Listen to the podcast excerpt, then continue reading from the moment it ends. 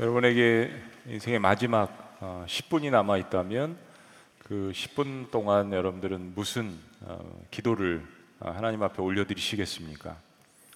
어, 예수님께서 십자가에 달리시기 전날 밤 제자들과의 마지막 대화 또 마지막 강론을 다 마치신 후에 하나님 앞에 마지막 기도를 올려드리십니다.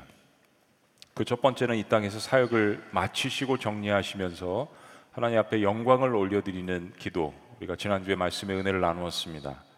그리고 오늘 예수님께서 마지막 기도 두 번째를 어, 주님 앞에 올려드리십니다.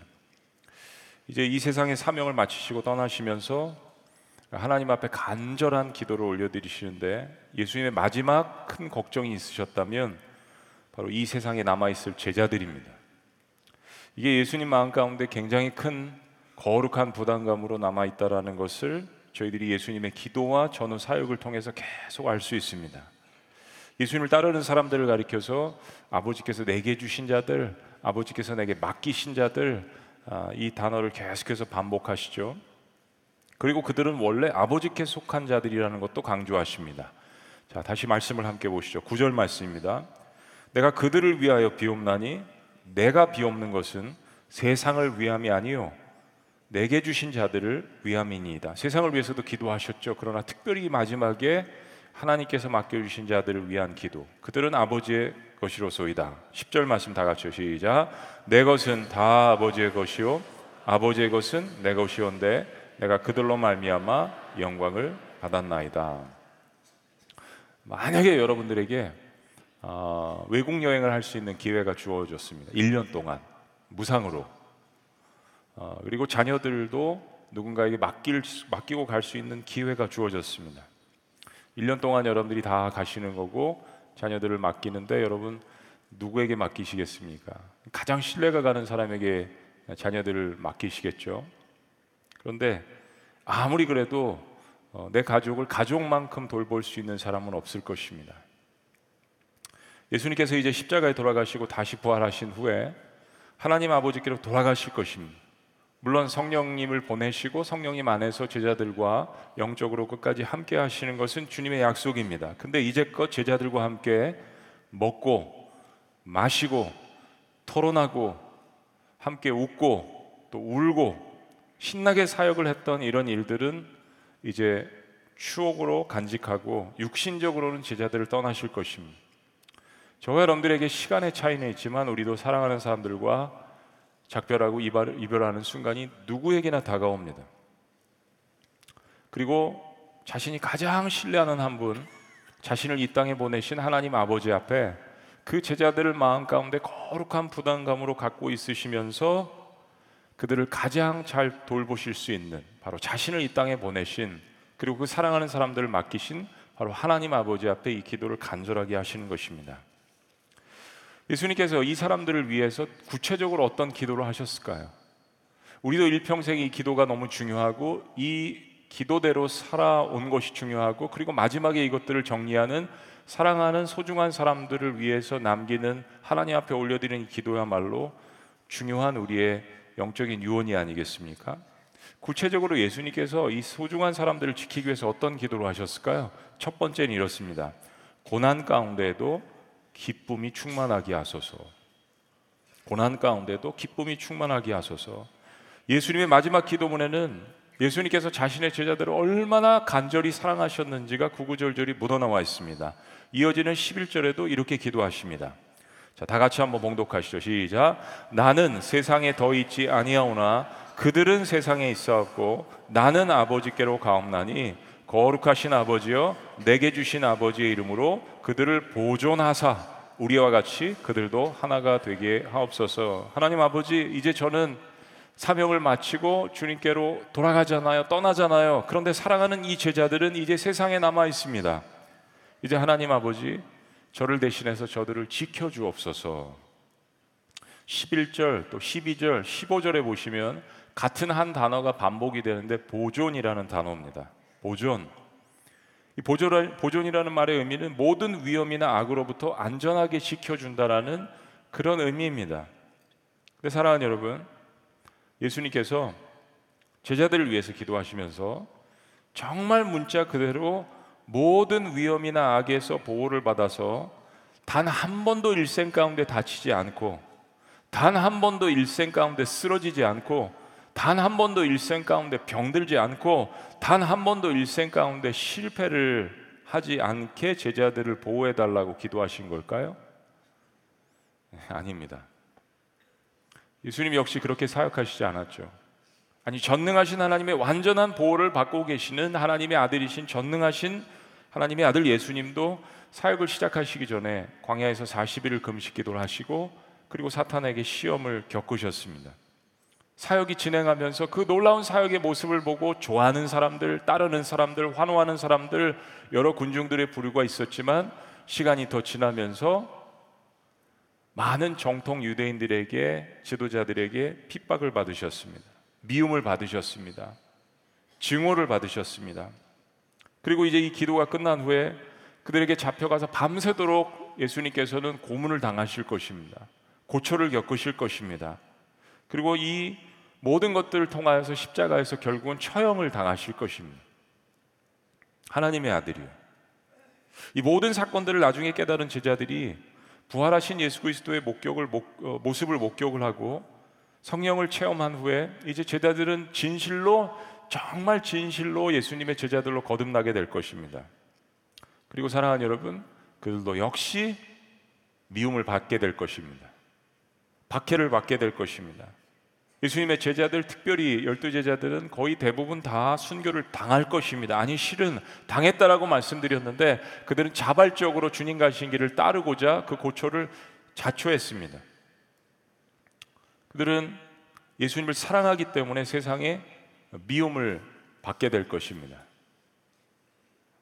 그래서 예수님께서 하나님 앞에 이런 기도를 올려드리십니다. 13절 말씀.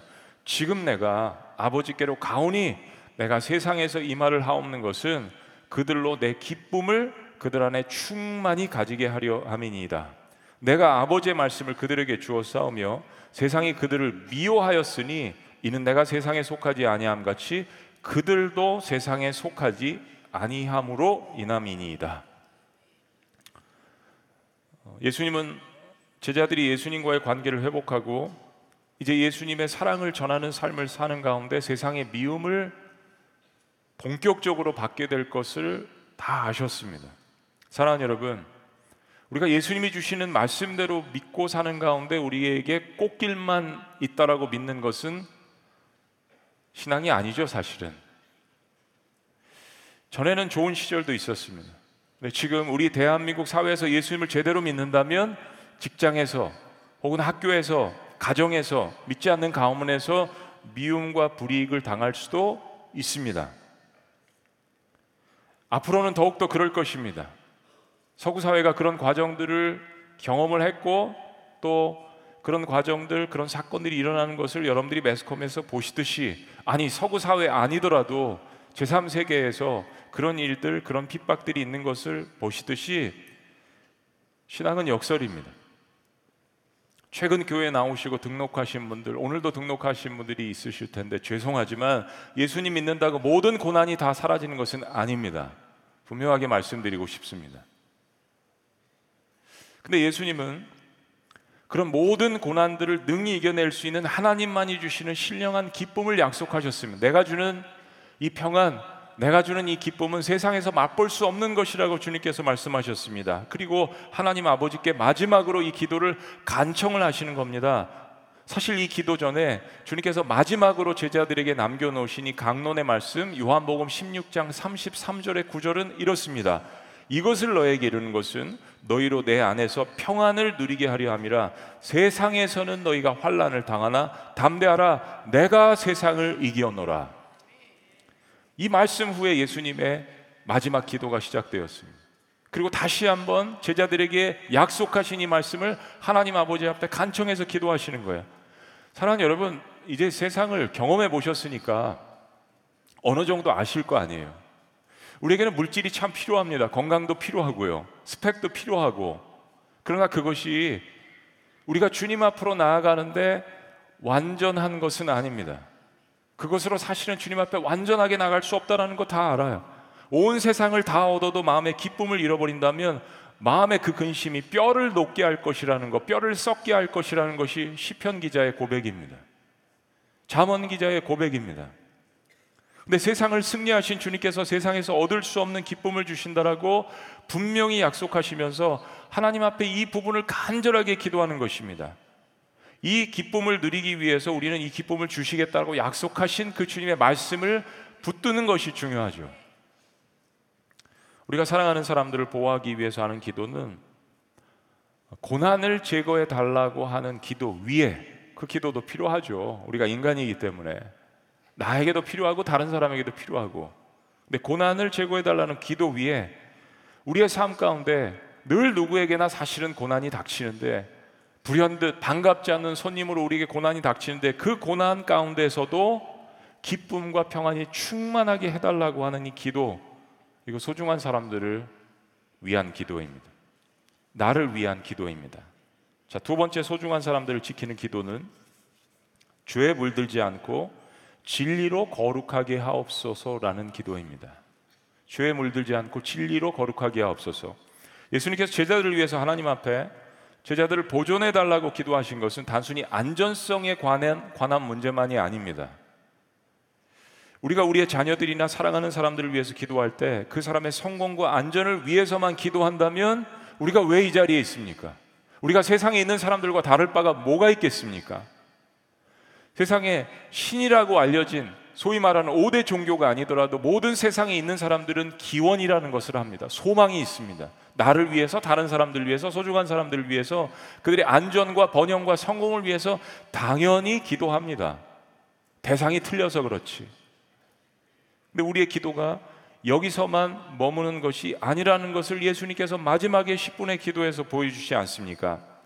그런 소망은 사실은 곧 실망으로 바뀔 것이라는 것을 세상은 깨닫습니다. 세상이 만만하지 않거든요. 늘 안전한 가운데 거하는 것이 아니거든요. 늘 건강한 것이 아니거든요. 이 기도만 한다면 쉽게 낙담할 것입니다. 내일 일이 보이지 않게 될 것입니다. 예수님은 제자들을 위해서 그래서 이렇게 기도하셨습니다. 내가 비옵는 것은 그들을 세상에서 데려가시기를 위함이 아니요. 제자들에게 아직 사명이 있다는 것이죠. 다만 악에 빠지지 않게 보존하시기를 위함이니이다. 내가 세상에 속하지 아니함 같이 그들도 세상에 속하지 아니하였삼나이다.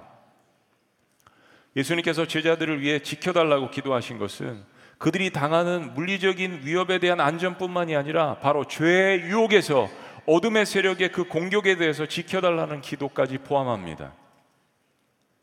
아니 실은 이 부분이 더 중요합니다. 영의 세계를 아는 그리스도인들 예수님께서 주기도문에서 가르쳐 주셨듯이 우리를 악에서 구하옵소서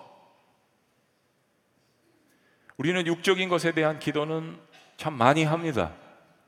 그러나 육을 다스리는 것은 영이라는 사실을 깨달은 그리스도인들, 이 영이 죄에 물들지 않고 거룩하게 해달라는 이 기도를 나 자신을 비롯하여서 내가 지키고 싶은 사람들, 소중한 사람들을 위해서 하는 것, 이거 너무 중요합니다. 그런데 이 거룩에 대한 기도는 하나님의 말씀인 진리와 깊은 관련이 있습니다. 한번 따라해 보시기 바랍니다. 거룩. 우리가 지난번에 영광에 대한 단어를 배웠는데요. 영광에 대한 단어 못지않게 거룩이라는 단어는 너무 중요합니다. 히브리어로 카도시 그리고 헬라어로 하기오스라는 단어인데 두 가지의 의미가 있습니다. 거룩은요 세상과 구별되는 분리라는 뜻을 갖고 있습니다. 분리라는 것은 좀 부정적인 의미가 있을 수 있겠죠. 이 세상과 분리되는 것. 그러 단순한 분리가 아니라 세상과 구별되는 것입니다. 왜냐하면 우리는 세상 한복판에 살고 있기 때문입니다. 우린 산에서만 사는 사람들이 아닙니다. 어디 광야로만 이 세상과 떨어져서 사는 수동승들이 아닙니다. 우리는 이 세상 한복판에 살고 있습니다. 그 세상과 구별되는 분리라는 의미가 중요함과 동시에 또 한 가지의 거룩의 뜻은 세상을 살아나가는 영적인 힘이란 뜻이 있습니다. 우리 그리스도인들은 세상 한복판에 살고 있지만 세상에 속한 사람들이 아니라는 것을 예수님께서 계속 이야기하시죠. 그래서 예수님께 속한 사람들로서 세상과 구별되게 살아야 하는데 그래서 세상에서 승리하는 영적인 힘이 우리에게 반드시 필요한 것입니다. 이것이 거룩인데 이 거룩함은 반드시 한 가지가 필요합니다. 우리 스스로 거룩하지 않고 우리 스스로 거룩을 창출해 낼 수 없기 때문에 반드시 한 가지가 필요합니다. 그래서 예수님께서 이 기도를 하나님 앞에 마지막으로 올려 드리십니다. 17절 말씀. 다 같이 시작.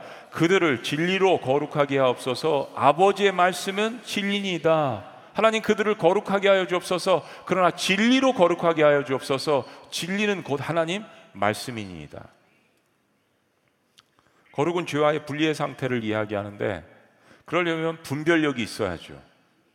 어떤 것이 죄인지, 어떤 것이 선인지, 어떤 것이 악인지, 어떤 가치관을 그리스도인이 가져야 하는지, 물질에 대해서, 시간에 대해서, 달란트에 대해서, 자녀 양육에 대해서, 부부 관계에 대해서, 가정에 대해서, 여러분 이 세상이 그동안 우리에게 주입하고 세상의 가치관을 심어 놓은 시간이 얼마입니까?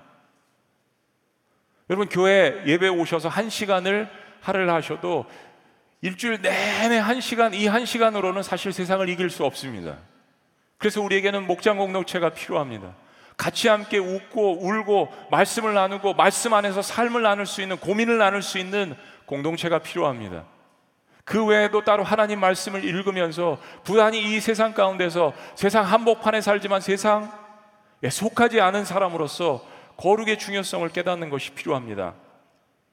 이 분별력은 기독교 세계관으로부터 나오는데 창세기부터 하나님께서 우리에게 주신 과연 하나님께서 이 세상에 창조해 주신지 이 세상의 악과 고난과 고통은 어디로부터 오는 것인지 그리고 그것을 해결할 수 있는 방법은 무엇인지 우리는 그리스도인으로서 이 세상에 속하지 않은 사람들로서 어떻게 살아가야 하는지 어떻게 거룩하고 분별력을 가지고 살아갈 수 있는지 이 모든 것들은 바로 하나님 말씀에서만 나올 수 있다라는 것입니다. 예수님은 제자들을 위해서 하나님 아버지 사랑하는 사람들이 이 세상의 죄에 물들지 않고 하나님 말씀의 진리로 거룩하게 살아가게 하여 주옵소서라는 기도를 드리게 된 것입니다. 저는 요즘 한국교회 강단에서 점점 말씀 강의가 사라지는 것이 슬픕니다. 좋은 이야기, 동기부여, 재미있는 간증, 강론, 사람들을 감동케 하고 즐겁게 할 수는 있지만 거룩해 할 수는 없습니다. 예수님께서 마지막에 계속 말씀하시는 것은 오직 하나님의 말씀만이 사랑하는 사람들을 이 세상의 유혹에서 죄에서 거룩하게 할 수 있다라는 것을 강조하십니다. 하나님의 아들이라도 내가 이야기하는 모든 것들은 하나님 아버지께로 받은 것들임을 분명하게 이야기하십니다. 다시 한번 이렇게 기도하십니다. 또 그들을 위하여 내가 나를 거룩하게 하오니 이미 거룩하신 분이지만 십자가에서 그 놀라운 일을 통하여서 거룩을 다시 한번 바라실 것입니다. 그러면서 마지막으로 이렇게 기도하십니다. 이는 그들도 진리로 하나님 말씀으로 거룩함을 얻게 하려 함이니이다. 분별하셔야 합니다. 선과 악을 분별하셔야 합니다. 하나님 말씀을 분별하셔야 합니다. 하나님 말씀을 통하여서 세상을 분별해야 내가 죄에 물들지 않고 거룩의 능력을 맛보고 살아갈 수 있는 것을 믿으시기를 주의 이름으로 축복합니다.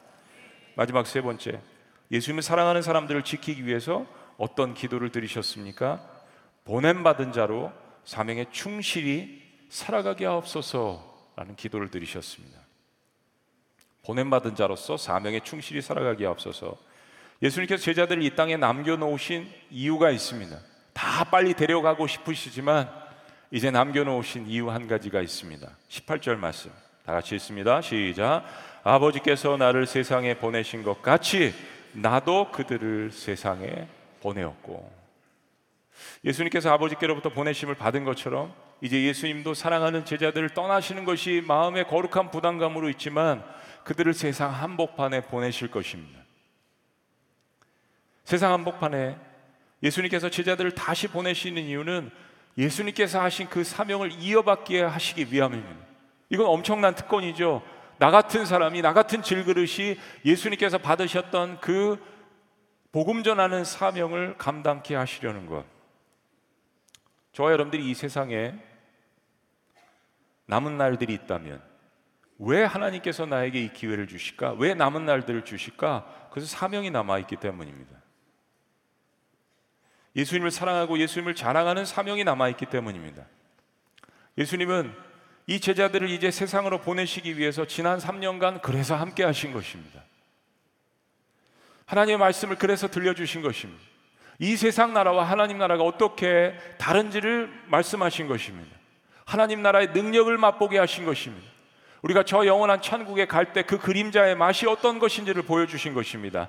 그리고 무엇보다도 십자가를 통과한 부활의 그 권능을 우리가 경험할, 우리가 받을 그 능력이 무엇인지 그 부활을 보여주신 것입니다. 그리고 그 후에 약속하신 성령 하나님을 통하여서 그들이 예수님만이 유일한 구세주라는 이 복된 소식을 전하는 자가 되게 하실 것입니다. 세상 변두리에 있던 사람들이 세상에서 소외되었던 사람들이 세상에 관심을 받지 못했던 사람들이 이제 성령 안에서 주님의 말씀 안에서 세상 한복판에 우뚝 서게 하실 것입니다. 예루살렘에 들어가게 하실 것입니다. 성전에서 말씀을 증거하게 하실 것입니다. 회당에서 말씀을 증거하게 하실 것입니다. 예수님의 증인이 되게 하실 것입니다. 저명한 신학자인 탐 라이트라는 목사님은 예수님 말씀하시는 이 세상은 단순히 우리가 알고 있는 물리적인 우주가 아니라고 이야기하면서 이런 이야기를 합니다. 요한복음에서 세상은 요한복음에 이제 세상이란 말이 많이 등장을 하죠. 근데 요한복음에서 세상은 하나님께 반역했고 빛보다 어둠을 선택했고 스스로 주도하여 창조주께 맞선 세상을 뜻한다. 그런 세상 내부에서 볼 때 예수님은 다른 데 속한 분이셨다. 근데 사랑 여러분, 마지막이요. 놀랍게도 이제는 예수님을 따르는 제자들이 그렇게 보인다는 이야기입니다. 따라서 지금 제자들에게 필요한 것은 사악한 반역을 일삼는 이 세상으로부터 당하지 않도록 떠밀리지 않도록 보호받는 일이라는 거 그러니까 예수님의 이 기도가 얼마나 간절했겠습니까? 제자들은 하나님이 아니잖아요. 제자들은 성령님이 아니십니다. 제자들은 인간에 불과합니다. 얼마나 제자들을 지키고 보호하고 싶으신 심정으로 주님께서 이 기도를 하나님 앞에 간절하게 하셨겠습니까? 누가 보면 10장에서 예수님께 제자들 전도자로 훈련시키실 때 70인을 파송하시면서 이런 이야기를 하십니다. 내가 너희를 보내는데 어린 양 떼들을 이 세상에 이리 때 한복판에 보내는 것 같아. 그래도 그때는 예수님께서 직접 코치하셨잖아요. 제자들이 아, 예수님 왜 우리는 능력이 없는 걸 왜 우리는 기도해도 결과가 없죠? 예수님 이건 뭐예요? 우리 헷갈려요. 우리는 안 되나 봐요. 직접 코치해 주셨잖아요. 같이 밥 먹고 같이 울어주고 야단도 쳐주시고 같이 웃어주고 근데 이제 떠나실 시간입니다. 사랑하는 사람들과 이 땅에서는 우리는 영원히 함께 할 수 없습니다. 우리가 속한 것은 이 세상이 아니기 때문입니다. 주님도 떠나가셨습니다.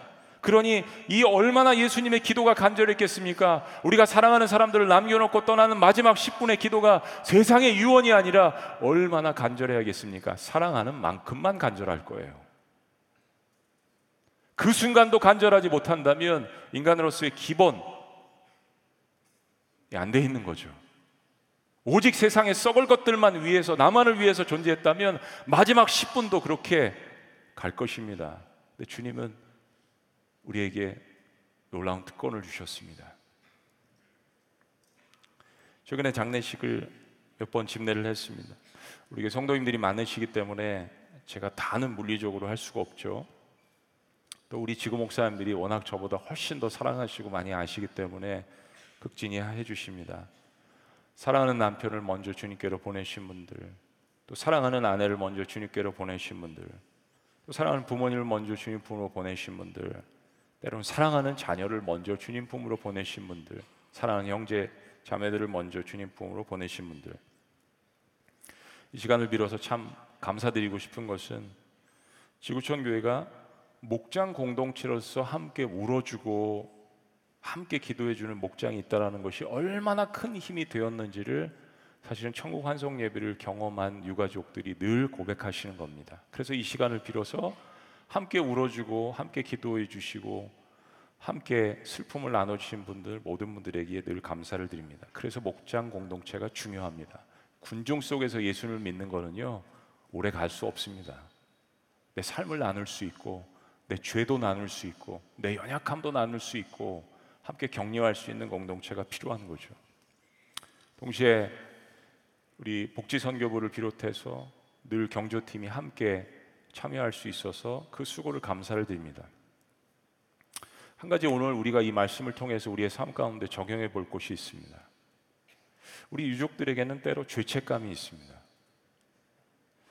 부모님들이야 그래도 나이가 드셔서 먼저 가셨더라고 조금이라도 위안을 받을 수 있지만 같이 함께 늘 생활했던 배우자나 자녀들이나 형제들일 경우에는 우리에게 내가 왜 좀 더 지켜주지 못했을까? 하는 마음의 부담감이 있을 수 있죠. 그렇습니다. 사실입니다. 왜 아니겠습니까? 사랑한 만큼 더 그럴 수 있습니다. 더 아쉬움이 남을 수 있습니다. 임정을 지켜보았을 때도 그렇고 임정을 못 봤을 때도 마찬가지입니다. 그런데 사랑하는 여러분, 오늘 예수님의 기도에 그런 모든 분들이 위로와 격려를 받으셨으면 좋겠습니다. 오늘 예수님의 기도는 당신께서 떠나신다라는 사실에서 출발한 것입니다. 즉, 우리 곁을 떠나간 사랑하는 사람들은 이 땅에 남겨두고 가는 사랑하는 사람들을 위해서 우리보다 남겨진 자들보다 훨씬 더 간절히 기도했을 것입니다. 우리는 잘 모르죠. 왜냐하면 당사자가 아니고 우리는 그 길을 가본 사람들이 아닙니다.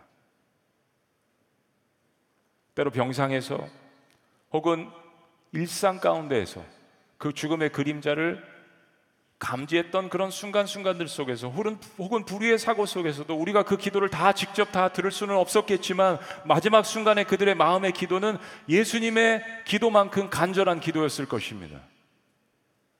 그리고 무엇보다 우리는 슬픔 가운데 있지만 먼저 간 사랑하는 사람들은 가장 환하고 가장 아름다운 가운데서 주님께서 창조하신 그 모습 그대로 우리를 위해서 주님과 함께 중보 기도하고 계시는 것을 소망 가운데 바라보셔야 합니다. 무엇보다 우리와 다시 만날 그날을 누구보다도 간절히 고대하며 왜냐하면 이미 그 자리에 있기 때문에 우리를 위해서 간절히 그 부활의 순간 다시 만날 순간을 우리보다도 더욱더 간절히 기도하고 있습니다. 그것이 우리가 붙들어야 할 소망입니다. 우린 이 세상의 끝이 아니라 부활을 통한 영원한 세계 영생이 있다라는 이 소망, 썩을 소망이 아닌 이 소망을 붙들고 있기 때문에 우리는 어떤 상황 가운데서도 위로를 받을 수 있는 것입니다. 때문에 우리의 남은 삶은 그들의 목까지 최선을 다해서 주님의 기도대로 살아가다가 서로 함께 다시 리유니언 다시 만나게 되는 것입니다. 그리고 우리 역시 인생의 마지막에 우리도 우리보다 먼저 간 사랑하는 자들이 우리를 위해서 그렇게 간절히 기도했듯이 이 기도문을 또한 사랑하는 사람들을 위해서 기도하고 남기는 것입니다. 그리고 다음 세대가 그 바톤을 받아서 또 다음 세대에게 주님 오실 때까지 그것이 우리가 자녀들에게 사랑하는 사람들에게 남겨 놓아야 할 영적인 유산의 기도문입니다. 슬프나 영원히 슬퍼하지 않고 주님이 주신다고 약속하신 하늘로부터 오는 세상이 줄 수 없는 놀라운 평안과 기쁨 가운데 승리하는 것입니다. 마지막에 오는 자가 승리하는 것입니다. 제가 지구촌 교회를 처음에 부임했을 때 아마 한번 여러분에게 드렸던 예화인 것 같은데 다시 한번 여러분들과 나누기를 원합니다. 미국 일리노이주 시카고에 필그림 침례교회라는 교회가 있는데요. 여기서 음악 사역을 하고 복음성과 가수로 활동했던 타마스 돌시라는 분이 있습니다. 아틀란타 출신인 흑인 분인데 흑인 분들은 운동이랑 예술, 특히 이제 음악 같은데 굉장히 재능이 뛰어나시거든요. 이분은 10대 초반에 음악도 제대로 배우지 않았는데 피아노를 치고 노래를 부르면서 아르바이트를 할 만큼 음악적 재능이 특출났습니다. 세상에서 잘 나갔죠. 그러다가 예수님을 또 만나게 되고 또 한 번 방황을 하다가 다시 예수님께 돌아와서 자신의 재능을 하나님 앞에 드리고 바로 그 필그림 침례교회에서 무려 40년간 음악 사역자로 섬길 만큼 신앙이 좋았습니다. 타마스는 1925년에 네트 하퍼라는 여자와 결혼을 했습니다. 그 1932년에 어느 날 시카고에서 세인루이스까지 자동차로 한 4, 5시간 정도 걸리거든요. 거기에 집회 초청을 받았습니다. 많은 고민이 있었어요. 왜냐하면 자신의 아내가 임신을 했습니다. 그리고 만삭입니다. 산딸이 다가왔습니다.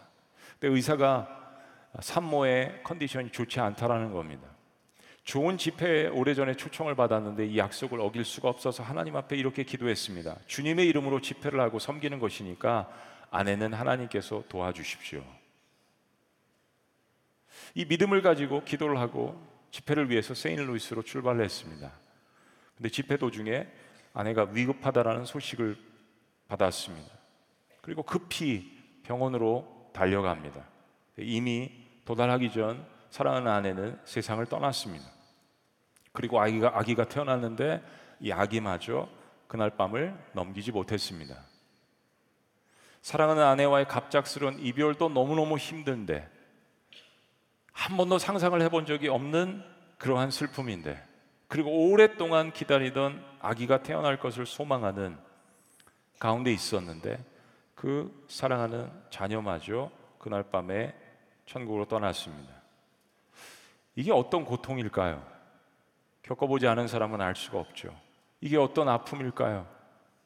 얼마나 가슴을 찌르고 얼마나 자책하는 마음으로 밤을 지새웠을까요? 그 마지막을 내가 지켜보지 못했다는 마음 가운데 그리고 주님께서 자신을 벌하시고 자신을 버리신 것이 아닌가 생각하고 교회 출석을 그만둡니다. 찬양을 하지 않습니다. 정신과 치료를 받을 만큼 상황이 악화되었습니다. 어느 날 자신을 위해서 기도해주고 자신과 친한 그 친구가 학교에서 근무를 하는데 그 친구를 만나러 갔습니다. 마침 겨울이어서 눈이 내리고 있었는데 그 친구와 함께 교종에서 이야기를 나누고 있다가 교종의 한 어기에 쓰여진 한 단어를 토마스 돌시가 발견하게 됩니다. 이런 문구였습니다. Take my hands, precious Lord. Precious Lord, take my hands. 소중한 주님, 내 이 손을 꽉 잡아 주옵소서. 토마스는 이 말을 묵상하면서 친구의 권유대로 피아노에 앉아서 그때 하나님께서 주시는 마음 가운데 이제껏 한 번도 경험해 보지 못했던 엄청난 평강과 기쁨으로 감사의 눈물을 회개의 눈물을 흘리기 시작했습니다. 그리고 그가 찬양하기 시작한 곡이 바로 주님이여 이 손을 꼭 잡고 가소서라는 찬양입니다. 약하고 피곤한 이 몸을 폭풍 후 흑암 속 그렇습니다. 우리 인생은 늘 폭풍 같고 흑암 같습니다. 그러나 그것을 해치사 빛으로 이미 부활하신 우리에게 능력을 주시는 그 주님의 손으로 날 잡고 날 인도하소서.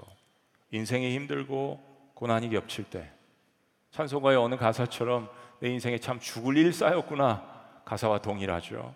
인생이 힘들고 고난이 겹칠 때 주님이여 날 도와주소서. 외치는 이 소리 귀 기울이사 손잡고 날 인도하소서. 이 토마스 돌스의 기도와 찬양을 들으면 예수님께서 이 땅에서 마지막으로 제자들을 위해서 하셨던 기도가 생각이 납니다.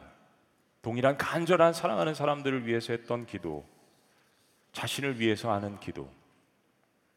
오늘 예수님께서 사랑하는 사람들을 위해서 지켜달라고 간절히 기도하신 외침과 닮았습니다. 그리고 우리보다 먼저 간 사랑하는 사람들이 우리를 위해서 간절히 그 마지막 순간에 외쳤던 기도와 닮아 있습니다. 이 찬양은 우리의 외침이기도 합니다. 그리고 사랑하는 사람들을 지키기 위한 기도이기도 합니다. 주님이여 내 손을 꼭 잡아 주옵소서. 그리고 내가 사랑하는 사람들이 고난 가운데 있는데 그들의 손도 꼭 잡아 주옵소서. 여러분 우리가 먼저 보낸 사랑하는 사람들이 그리스도 안에 있었다면 우리를 위해서 이 기도를 주님 앞에 간절히 하지 않았겠습니까? 우리는 그들의 목까지 살아야 합니다. 그리고 우리도 동일하게 이런 기도를 하고 살아야 합니다. 그리고 다시 만나는 날 얼마나 기쁜 감격적인 놀라운 부활의 역사가 이루어지겠습니까? 같이 함께 기도하시겠습니다.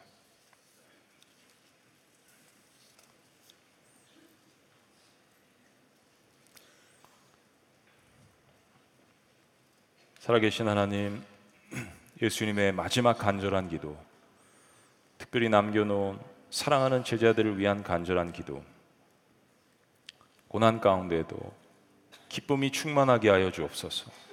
죄에 물들지 않고 진리로 거룩하게 하여 주옵소서. 보냄 받은 자로서 사명에 충실히 살아갈 수 있도록 인도하여 주시옵소서. 주님 이 기도가 우리의 기도가 될 수 있도록 역사하여 주시옵소서. 동시에 우리의 사랑하는 사람들을 위한 중보의 기도가 될 수 있도록 주님 인도하여 주시옵소서. 그리고 먼저 가서 때로 우리가 그리워하며 슬픔 가운데 있지만 그들이 우리를 위한 기도였다라는 것에 큰 격려와 위로가 될 수 있도록 인도하여 주시옵소서. 때로는 약하고 피곤하고 지치고 폭풍우 흑암 속을 지나갈 때가 있지만 그 길을 먼저 담대하게 걸어가신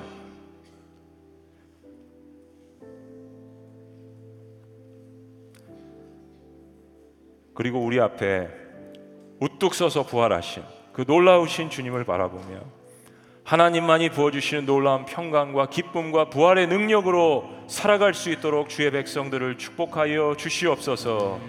놀라우신 우리의 구원자 되신 예수 그리스도의 이름으로 축복하며 기도합나이다. 아멘. 우리 자리에서 다 같이 일어나시겠습니다. 우리도 타머스 돌스의 그런 마음으로 혹시나 여러분 가운데 그런 고난과 또 어려움이 있으시다면 우리의 기도가 되기를 원합니다. 사랑하는 사람들을 위해서도 여러분들을 위해서도 같이 함께 고백합니다. 주여 이 손을 꼭 잡고 가소서 약하고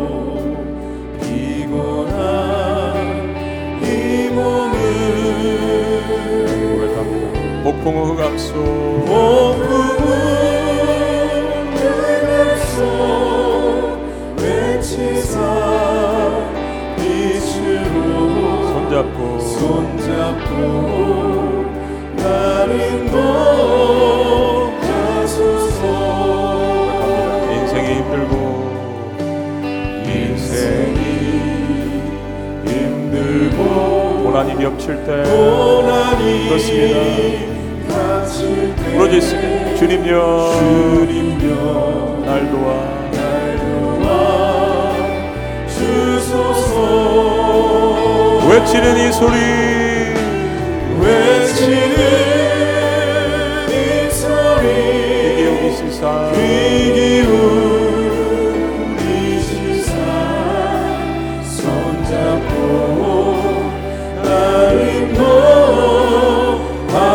다시 한번 고백합니다. 주님여 이 산을 꼭 잡고 가소서 주님여 이 손을 꼭 잡고 가소서 약하고 우리의 부족함을 고백합니다. 피곤한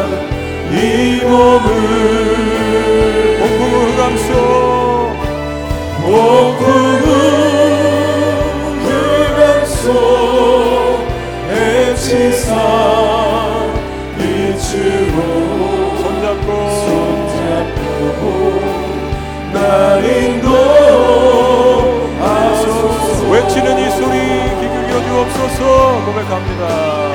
외치는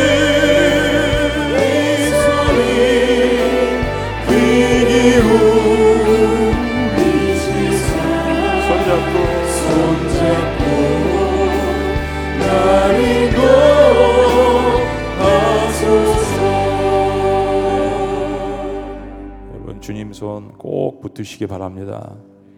살아계신 하나님, 아직도 우리의 삶에 기회가 주어져 있고 인생이 남게 하신 거 감사합니다. 우리의 삶을 회복할 수 있는 기회를 주셨고 우리의 삶을 정리할 수 있는 기회를 주신 거 감사합니다. 우리의 삶을 회개할 수 있는 기회도 주시고 무엇보다도 영원한 곳에서 사랑하는 사람들과 다시 한번 만날 수 있는 부활의 놀라운 영생을 주신 거 감사합니다. 그리고 사랑하는 사람들을 위해서 그 남은 목까지 살아갈 수 있는 기회도 주신 거 감사합니다. 그래서 고난 가운데도 기쁨이 충만할 수 있도록 우리를 붙들어 주시옵소서. 죄에 물들지 않고 진리와 하나님의 말씀으로 거룩하게 살아갈 수 있도록 우리를 붙들어 주시옵소서. 그리고 사명자로서 충실히 주님 말씀 가운데 그것을 이루며 살아갈 수 있도록 우리의 손을 꽉 붙들어 주시옵소서. 이제는 우리 주 예수 그리스도의 은혜와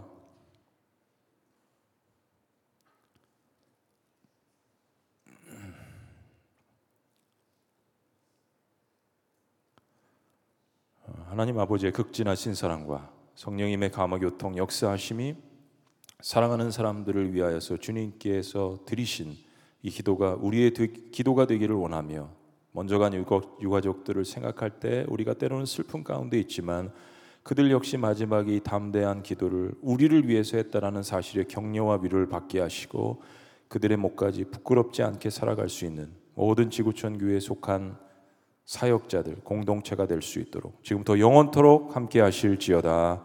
아멘.